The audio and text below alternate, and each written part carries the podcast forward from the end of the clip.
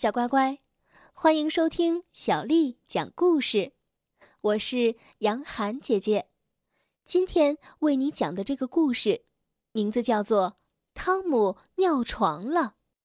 这个故事是以汤姆自己的角度来为大家讲述的。夜里，我突然醒了，床单上很热。哦不！我尿床了，我的睡衣都湿了。我不想让妈妈知道，我一个人能对付。我应该马上找到另一套睡衣。邦啷！嘘，我的小丑啊，真倒霉，弄出这么大的声音。响声弄醒了爸爸，他好像没有生气。我解释说。爸爸，我的小丑掉在地上了。我一个人换上了新床单，新床单上的肥皂味儿好闻极了。现在我的床又变干净了。第二天早上，我把床单放进洗衣机里。每次我尿床了，都这样做。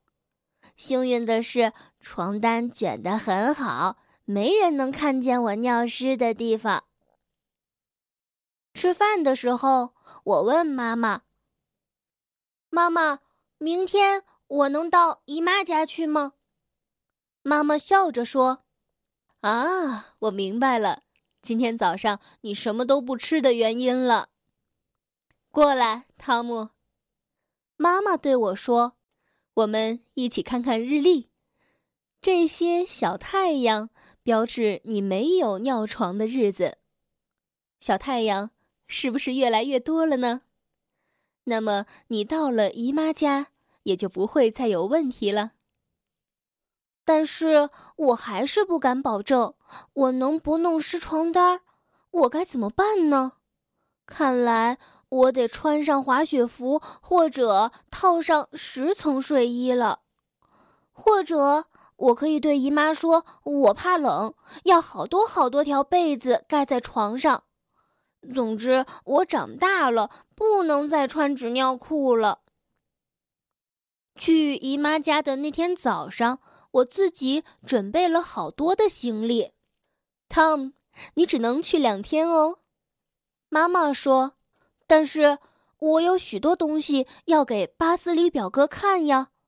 比如说，我的印第安人头饰，我的电动火车头，还有我的新骑士。我很喜欢到姨妈家去，那里有我最喜欢的巴斯里表哥。只要一看到表哥，我就会告诉他，我把所有的骑士都带来了。表哥，你说骑士们小的时候也会尿床吗？哦，不会的。再说，城堡里也没有卖纸尿裤的呀。吃晚饭的时候，我不敢喝太多的水。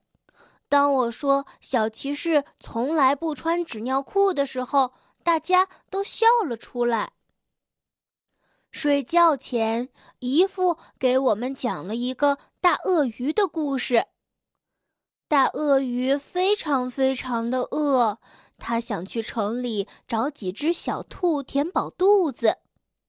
故事挺让人害怕的，不过结尾很有趣。好了，我的大孩子们，该睡觉了。姨妈关了灯，Tom，别担心，卧室的小夜灯亮着，门也开着。晚安了，宝贝们。夜里。我醒了，我不知道自己睡在哪里。我很想撒尿，哦，快点，快点，呃，到卫生间去。来到走廊，哎呀，太黑了，我不知道开关在哪里。我似乎听到了很奇怪的声音，会不会是大鳄鱼在卫生间里等着我出现呢？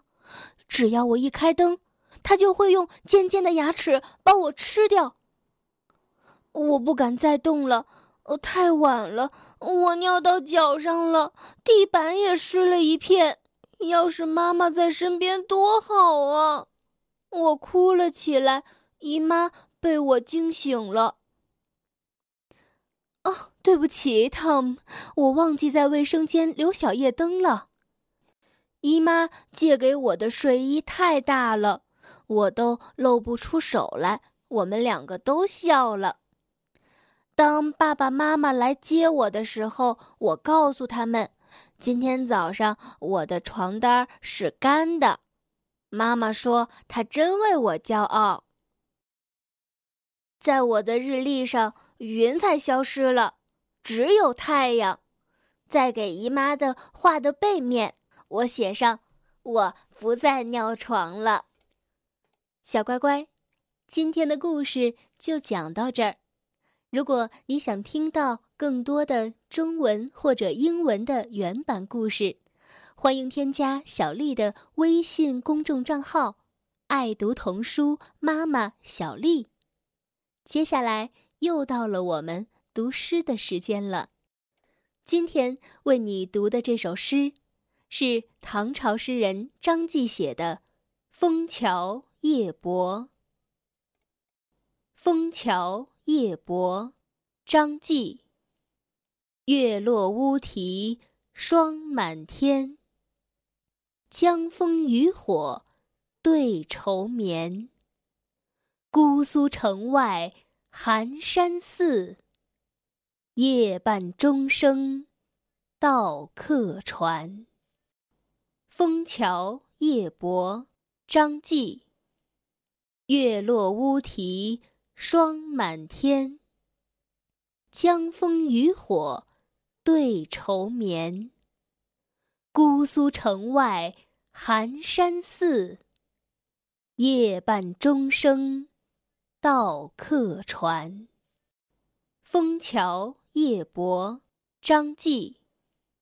月落乌啼霜满天，江枫渔火。对愁眠。